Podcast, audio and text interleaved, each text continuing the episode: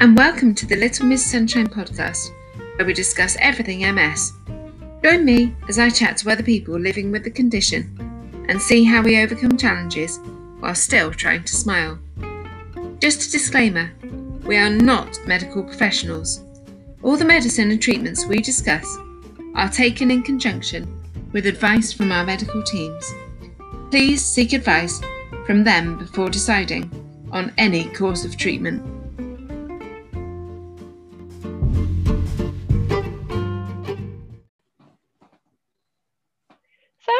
Welcome to the second episode of the Little Miss Sunshine podcast.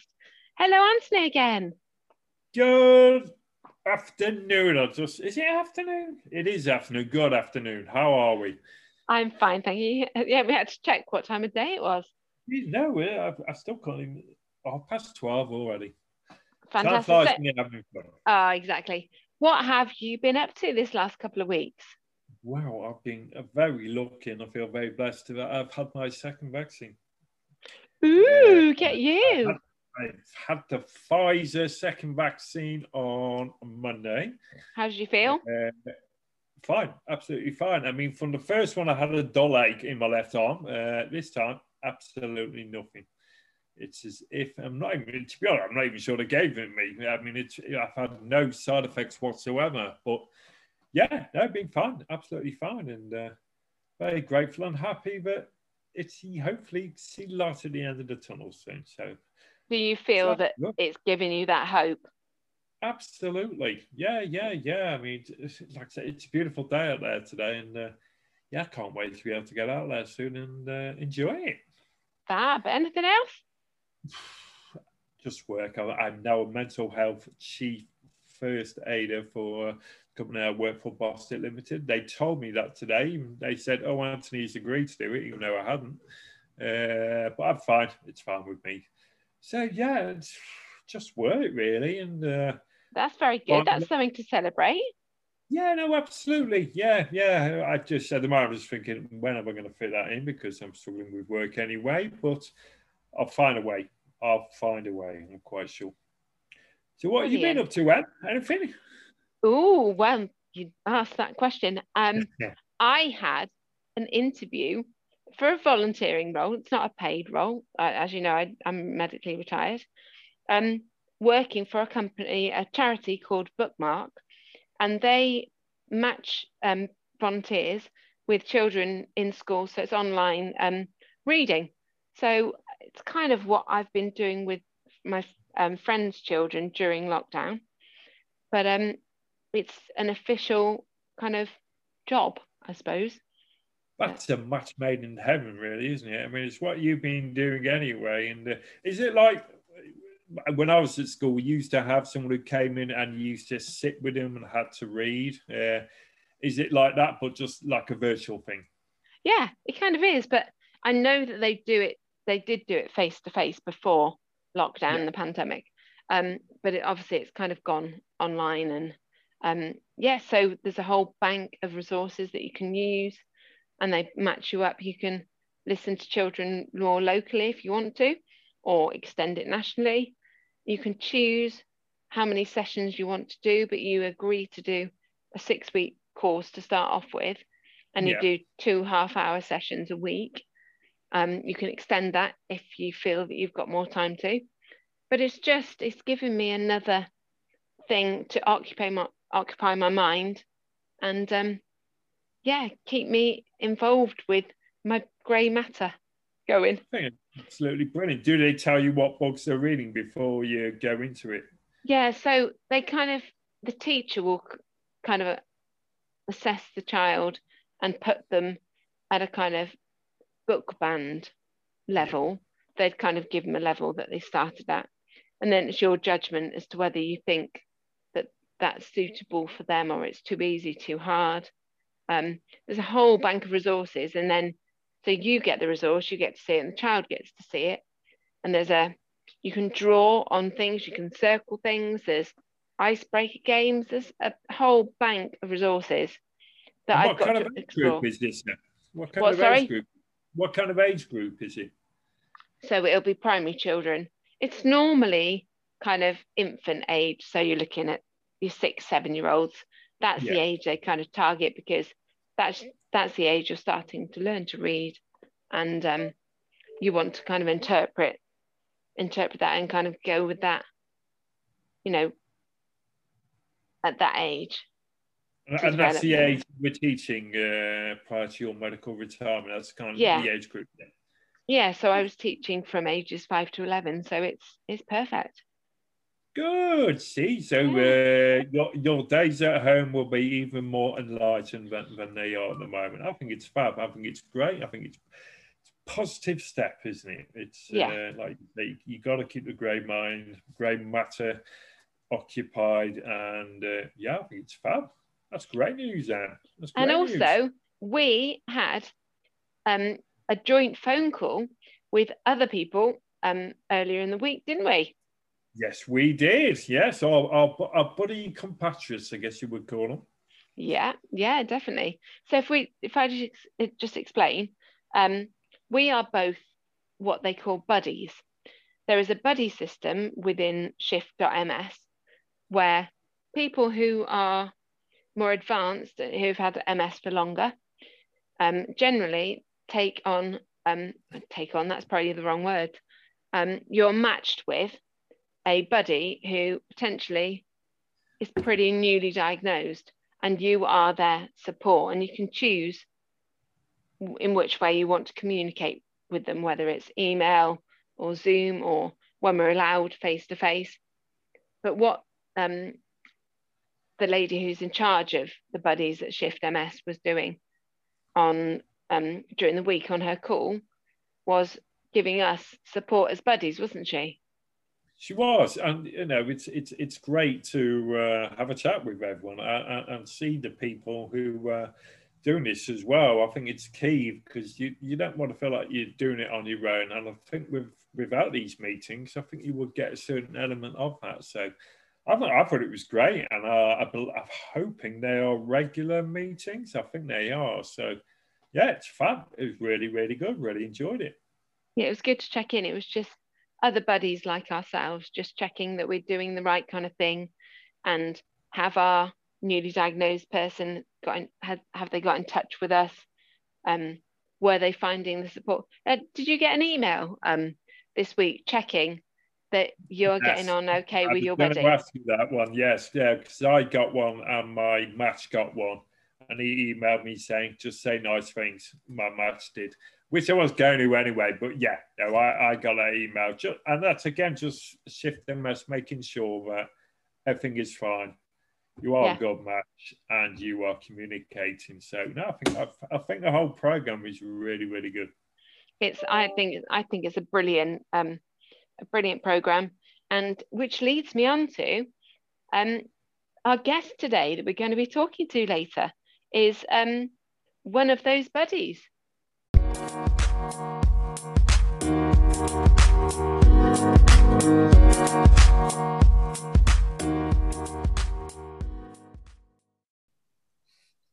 Welcome to the podcast to our guest Phill.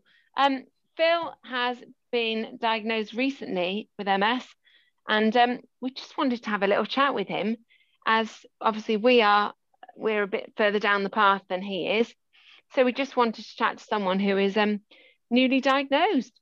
So, hi Phill, good evening. Hello, Emma. Hello, Anthony. Hello, mate. And Right. also diagnosed in the pandemic as well. So, I know, I know. I'm gonna. I was gonna get to that. You just beat me to it. sorry. Totally. No, it's fine. So, he was diagnosed in was it August last year? Yeah, August. Yeah. Yeah, so right in the middle of a global pandemic. Um, as if it's tough enough being diagnosed with MS, but being diagnosed, I'm sure, as you're going to tell us, in the middle of a pandemic was a bit strange. So just take it back. Um, let's go back to what what do they think was wrong? What were the symptoms you were experiencing, and what did they think was wrong, possibly?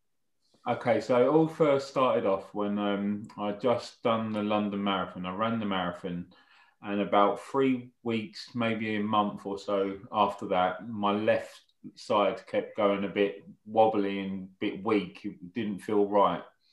So one morning I was driving into work and it literally I couldn't move none of my left side at all. Um, I got onto the emergency services because I was stuck in my car, and um, basically they told me to get to the hospital as quick as I could. they didn't even come and get me; I had to get there myself. But yeah, they said, "Are you able to drive?" And I said, "Yeah, no problem." so I just after because it it settled down after about twenty minutes, so it felt to be okay to drive again. So they said, "Just drive to the hospital," and they were treating me as a suspected um, a half stroke or semi stroke or something like that. I can't remember okay. the actual term. So I had loads of ECGs and cardiograms and CTs, MRIs, all sorts of things over the period from 2018 April up till August when they finally diagnosed me. Um, took about a year and a half to diagnose me. Um, yeah, as I say, they kept just thinking it was a, a, something to do with my heart. I had so many different chest straps and echocardiograms, bubblegrams, uh, all sorts of stuff. They was convinced it was heart. No one mentioned MS at all. Not one person. I'm going to stop. I'm going to stop you there because you've kind of answered a few of my questions in terms of the kind of testing that you had. Because Anthony and I spoke on the last podcast about the tests that we had and obviously, mine was 15 years ago. And I only really remember an MRI. I was offered a lumbar puncture. Now, um, Anthony, it was similar, wasn't it? Yeah, I, I had the lumbar puncture. Yeah. So um, the testing, so it sounds like obviously they were kind of looking for something slightly different in you, that they did so many tests. Yeah, they was literally covering me from all bases. So I had the yeah. lumbar puncture as well. Um, I literally had so many different. Oh, it was like a lucky dip when the post came through because I didn't know what test I was going to get that week. I literally didn't know. I was sorry, boss, I'm off this day because I've got to have this one. I don't know which, what this test is, but I've got to go and have this one done. So, so you didn't know you didn't know what the tests were. You just no, got told to go and have them, and you yeah. just turned up and didn't know. Yeah, I was part of the cardiology team. Then I got a letter to say that um, I was getting transferred to the neurology team, and that was it. And then sort of then I um, spoke to the registrar, and that was it. See, that's so how long before your diagnosis uh, did you have your lumbar puncture? Was it a lot before? Um, it weren't that weren't that long before actually. I'd say about probably two months beforehand. I think. Isn't that the isn't that the kind of test that's pretty conclusive? So maybe they were kind of leaving that one. yeah, but just didn't feel the need to tell me. yeah. yeah. That, then that's another thing I want to get onto is um obviously with MS we we kind of know that it's very it does seem to be quite tricky to diagnose and they do seem to um it does seem to be a loads of loads of tests over a number of years before you can get a conclusive diagnosis. But um, what happened to you? So when they discovered that you um, had MS, what how were you told? What happened? So um, I I literally just I remember I was I was booked for an appointment, a phone call consultation and that was all I was told. wasn't told what it's for, or nothing like that. Just I've got a consultant appointment with the registrar, and um, and then uh, the phone went, and she said, uh, "Who are you with?" And I said, "On my own." She went, "Just to let you know, you've got MS," um, and she said that that was it. And she said. If you want me just to give you a couple of seconds just to take that in for a moment, then the next sentence was, um, oh, it's quite a big one, isn't it?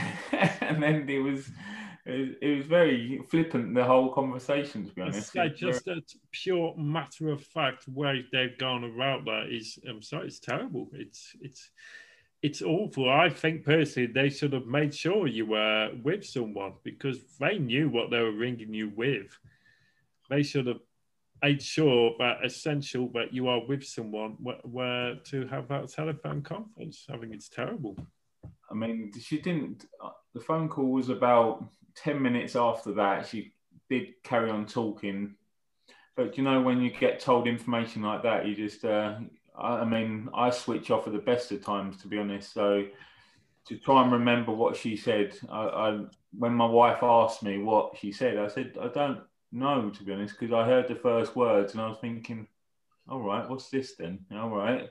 And I literally, I had no idea it was going to be that. No idea at all. So, and she said, you were straight onto Google, weren't you, mate?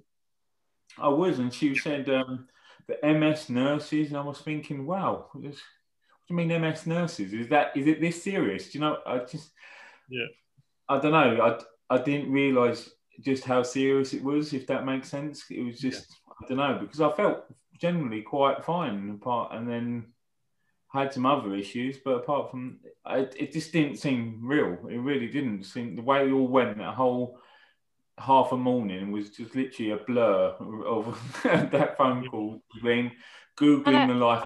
And I bet um, you didn't know what MS was. No. Um, so then um, after I had the phone call, um, I had no idea. And my mum's like every mum; they know everything. So I, I called, I called my mum, and uh, she was like, "Oh, oh," and she, she was even taken back about it, taken like she was a bit shocked by it. And uh, oh, your um, your my aunt sister's got that, and within about half an hour, she had called me.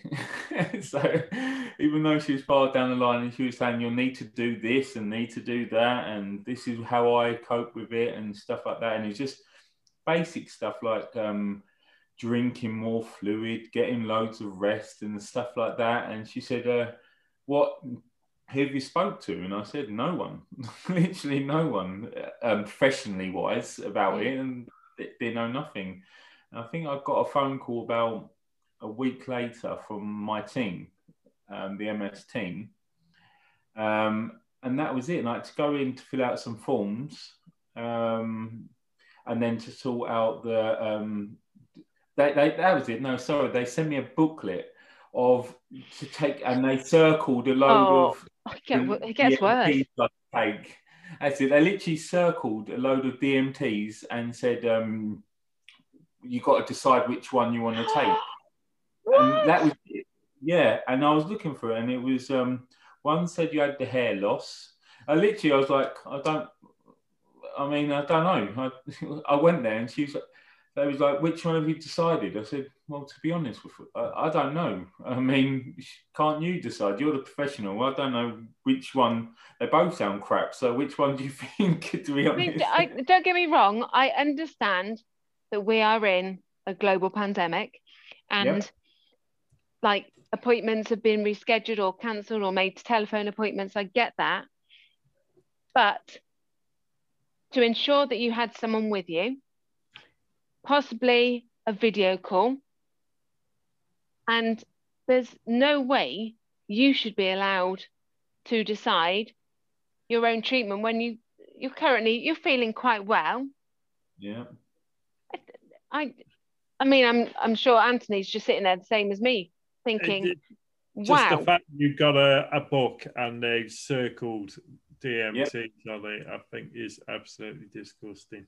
It's, it's it's hard, and I know, like you say, um, we're in a pandemic, but there's better ways to do it than that. Really oh yeah, totally. I mean, I'm not um they keep saying me because my family get quite annoyed about all the lack of contact and stuff. Every appointment I get have gets cancelled or rescheduled. I think after my initial phone call, I didn't see anyone for about three months. I think it was like um, any of my team or anything like that. Well, I say team, I don't really have contact with them, but the team that's supposed to be there. Yeah. But, yeah. So it's just um, it just felt like it was you've got this see you later, and then left to get on with it. To be honest, that's what I think. that like. initial contact it's absolutely key more than anything because you have that feeling of uncertainty. Uh, at least you know I'm six years down the road. Em's fifteen. At least we we can kind of gauge our MS, but it's a whole new world to you. Um, to just say, right, we got MS. Speak to him three months. It's uh, yeah, it's just not right. It's just not right. I remember the biggest deal I had was when they initially um, gave me, we decided on the um, drug Tecfidera, and um, it was she was very much uh, concerned about gastro side effects, and wanted to. And I really suffer a lot anyway, and it really did stress me out. And they keep saying to you, whatever you do, just try and stay calm. Don't get stressed because it can trigger other effects. Because I have that trigeminal neuralgia, which inflames more when I get stressed. And it's like, you're telling me all this new stuff. I've got all this new stuff to take, try and deal with a new life, and you're telling me not to get stressed. Are you? yeah. Sorry, you mentioned try try neuralgia. I can't even say that yeah just explain what that how that affects affects you so basically after um, it was very after a month after my phone call with the registrar i started getting a severe swirling noise inside of my head and it would would not stop for a long time. Um wait it literally so much so that it woke me up two o'clock in the morning and i knew, and I, we couldn't stop it. It literally would wait.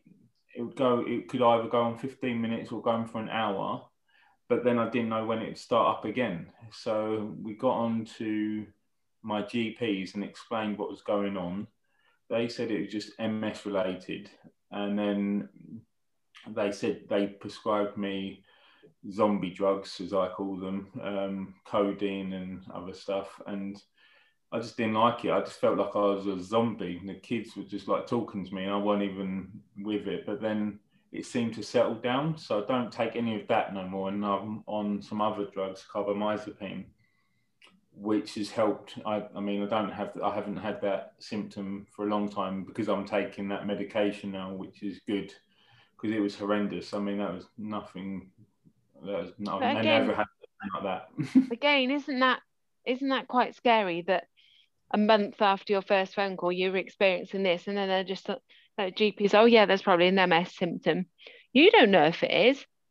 You know, worst, um, with the tablets. So uh, my MS team knew pretty much straight away what it was um, before they diagnosed me with the trigeminal neuralgia. They knew it was that but my GP wasn't happy for it to be analysed as that, and he wanted me to have more tests and wanted me to stay on naproxen and codeine for a lot longer. And it was a, a big, I mean, I had this. It was so, so, long. I can't remember how it was. It was horrendous, and it was all because of a battle between battle of, of who was in charge between the consultant and the GP, basically. Um, the consultant just wanted me to get onto the carbamazepine but my GP wasn't having none of it. Um, and it was just a battle. Then it was um, when they finally gave in the GPs, it was a battle just to get the drugs. I literally, you put in repeat prescriptions, um, and I'd give them like the week's notice, and I was waiting two weeks. And without the tablets, the pain, I could feel it, and I could get more anxious, more stressed about it and it was an ongoing battle. In the end, we had to get. My mum went down there and spoke to the um, GP practice because I was getting nowhere. I literally was going. The secretaries wouldn't let me go past anyone, and it was saying, "You, you're in the queue. You'll, you'll speak to someone," but they wouldn't come in through. They just. It was just a battle to get any of the medication, but which heightened it all because it's a stress related condition. So it was horrendous. That period, it was, yeah, I won't, a good period at all during the whole process. yeah, that's it's, it's just awful. Have you started Tecfidera? No, Phill. You have? How, how Absolutely no problems at all. Yeah. Um, so how long have I been on it now? Oh, I don't know. I, can't remember where are we. March. So I'd say about four months, I think, four or five okay. Because if you need, I used to be on Tecfidera. Uh, I went off it about three years ago, but if you have any questions about that, let me know. If you're, you know, a bit uncertain on what to do and what have you, give me a shout, mate. It was um, when they first gave me the, the the half dosage, and then it went up doubled, and it's my my always my I don't know I can't even say it properly is what happens next. Is that you just take that for the rest of my life, or or that's what I don't get. I don't. I know they said if your symptoms change, but no, they just give me the tablets and said, "See you later. Take these." And I don't know. I just don't know. Well, that's do you know what? That's interesting. Now, you, I have been on um, three slash four kind of disease modifying treatments during my time. Now, one of them I took um, when my child was born, and I went rapidly downhill on it, and so they put me on something else. Um, I was then on that for 10 years. I then had to change because a blood um, my blood tests were showing that I could be susceptible to this fatal brain infection. Didn't really want that. And so I've had to move now and I'm on ocrelizumab. I've been on that the last couple of years. But so that's why I have changed is because of change in my symptoms. But for you, you won't know what a change in your symptoms are or looks like. It's kind of you just kind of learn, I suppose, on the job, don't you, Anthony? That's my experience. I mean, I still to this day cannot tell you what a relapse is. A relapse is. I go with, and I've always been told this by my nurse, uh, continuous symptoms, the same continuous symptoms for three days. If it any more than three days, contact her and they'll send me for MRI scan or CAT scan regardless. So it's not guaranteed to be a relapse, but it's uh, they take concern and will book me in. But yeah, I mean, yeah, I get symptoms and I just back them off, thinking, oh, it's just having a bad day. That's all it is. And uh, Yeah. Yeah, because I, I think the key is that not everything is MS related, and I think your your GP saying just going, oh, it's probably MS related. I mean, I, I'm amazed at that because my GP and my nurse drill into me, not everything is MS, okay, and I think that's just awful. I remember um, I was ringing up. So I do a lot of running still, and I'm quite do a lot of exercise, should I say? And um, I've been having this one strange symptom that's been going on every time I can run. So when I can run, if I was to look to my left to make sure a car's not going, then look to my right quickly, I sort of lose the vision temporarily. It's sort of like it's not there. It just don't seem right. It's there. I can see stuff, but it's blurry and it don't feels like I'm when I turn left. If I then turn right, it's still left. If that makes sense, it's still Yeah, it's like it's delayed. delay. Yeah, Yeah. and so I called the MS nurse and I said, "Look, this is what's happening." She said, "Where are you now?" And I said, "Well, I'm just I'm outside my house." And she went, "I think you should go to A and E. It's probably a stroke." I went, What? I, I said to her, I said, um, I don't know if you know, but I don't think it's possible for someone to be alive with 50 strokes because every time I get a cough, sneeze, or anything, you say I've got a, a stroke. I said, I, I've had this for a little while now, and I just, it was something I thought I'd bring up and ask you. It's not, it doesn't affect me that much, but it was something that was happening, and I thought I would check with you when you, while you're on the phone. And she, yeah, she really freaked out and said I should go to A and E and get all this test done and have another MRI. I said I'll no to that going for another set of the stroke rounds. I didn't need to do that again, but I was happy to go and have an MRI. She said it could be um, another lesion appearing on the spinal cord, which is where most of my lesions are apparently. Um, but that was it, and it's it stopped. But I had that for about three weeks. It was just a random thing, and they think that could have been a relapse during that three week period. But I don't know. Just See, isn't, it isn't it alarming? Now, just this is just three of us. In you know, there's like 130,000 in the UK with MS. Um, this this is just three of us. How different our experiences are of MS teams, MS nurses, GPs. What now? What Anthony says about um his um, MS nurse says longer than three days. My MS nurse would probably laugh me out of the hospital, saying, no, go away three days. That's nothing. That's just a flare up. That's just, don't worry about that. Come back when it's been, say, a month. I know it's got it's got to be quite a long time for him to take it seriously as a possible relapse.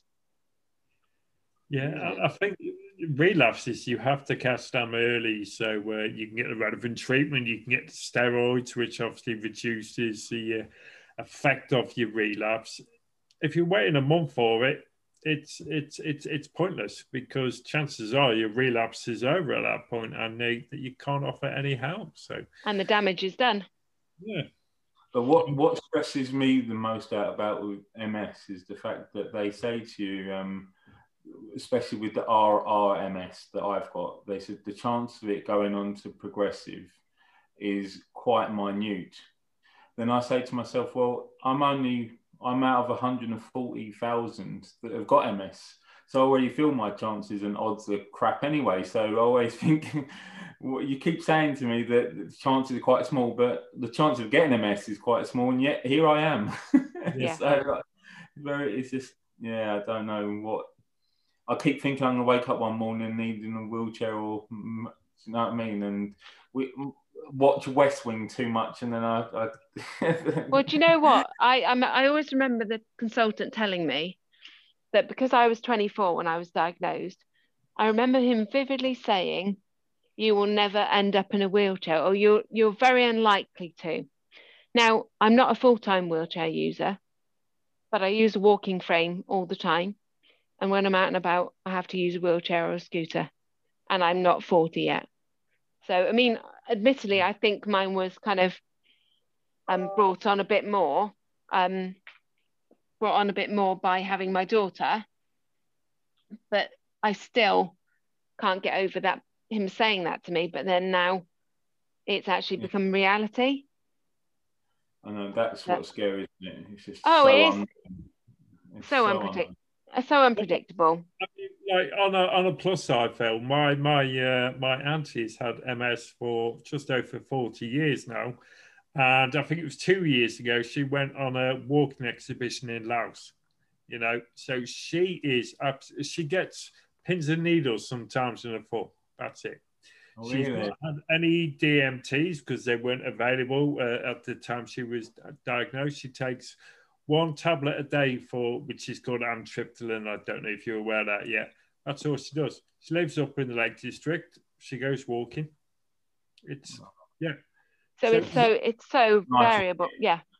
Yeah, it's good that some there are some good stories because you keep not everyone is the same. It's very individual, Phill, and uh, they should have oh, told me straight away. They really should. That's totally right. Right. Can I just come back to um, just to ask Phill very quickly, do you know where you can get support? I mean, we haven't really touched on the buddy system now.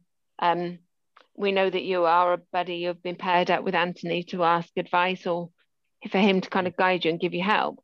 Do you know where else to go to for support and um, help? So the first thing I did once um, I got the diagnosis and stuff, I looked on the MS Society, um, looked it up and stuff. So I joined them and got all that, and that's how I think the buddy system came about on mine. Sort of came. I had a lot of links and used an app called Emmeline and stuff like that, and um, that was how all came from the MS Society. To be honest, I think that's been they've been more helpful than my MS team and all that kind of stuff because I can literally call them and they they will tell me if if I need anything. They will actually help me and give me advice and stuff. Whereas I, I can call my MS team and they won't answer the phone. I'll get a call about a week later. What did you need? Kind of thing. So they've been better for me, and I get a lot, you know, like the fact sheets and stuff from the MS Society. So yeah, I, I think Definitely. they're the best thing to be honest with, honest with you. Yeah. So the the, the MS Society are fantastic. The fact sheets are brilliant. There's the MS Trust as well. It's another kind of branch yeah. of an MS charity.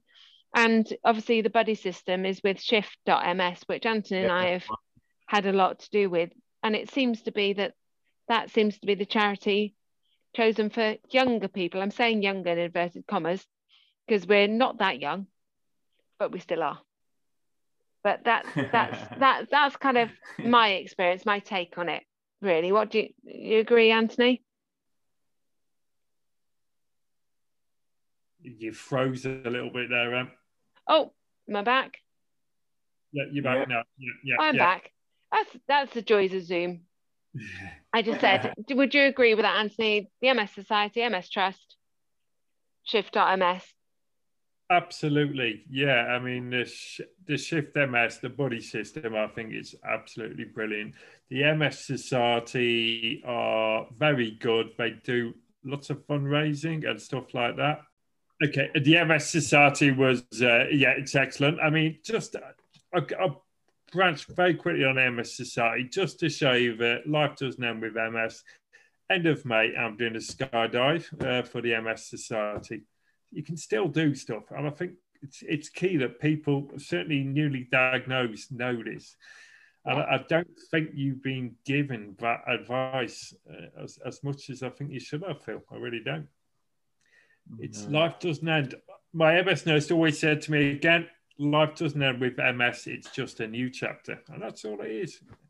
And, and, and you will adapt to it. And, you know, yes, you probably will have problems. I, we can't say you won't, but you will adapt to them and you will live your life around those uh, problems. It's I always go with there's always someone worse in the world than me, and you know, it's not life. It's life changing. It's not life ending, mate. Okay, and that's I think that's key to anyone who's newly diagnosed with. I just don't think. I mean, you, you must have many worries, you know, about work or can I still work or what, anything like that. It's you can. You know, I, I, don't get me wrong. I think you're very lucky. I think you have like an office space uh, job anyway. So you know, if you were like a builder or something, yes, I'd be a little bit more worried. But yeah, your office space, you, you, you'll be absolutely fine. Promise. I mean, you've told your employer, I believe, haven't you? Yeah, I told him. Yeah, they sort of didn't get it at all, and don't really understand it, and I still don't think they get it at all.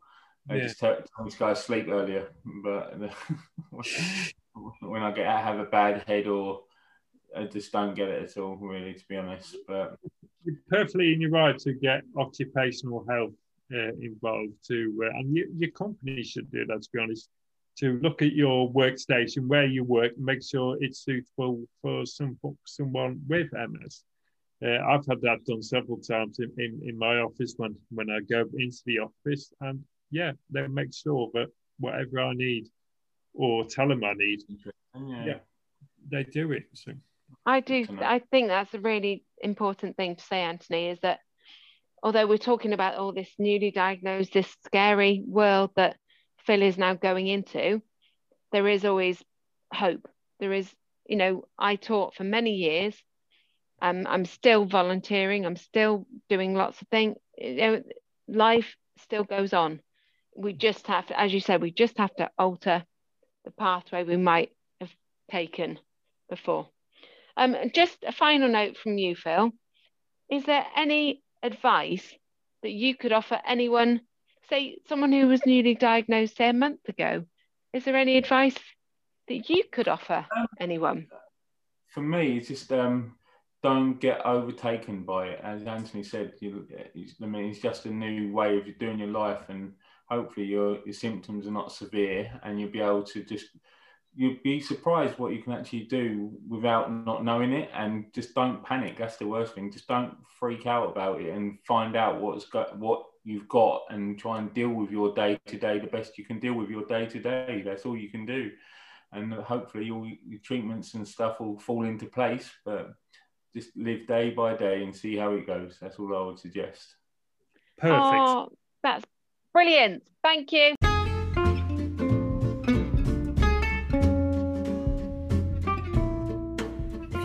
Any concerns about anything we've discussed on the pod today, or you're newly diagnosed and just looking for support, then we suggest you head to shift.ms, the MS Society, or the MS Trust. You can find all of them on the website. Or if you've got any questions for us, um, our email is littlemssunshinepodcast ms sunshine podcast at mail.com. We look forward to hearing from you thank you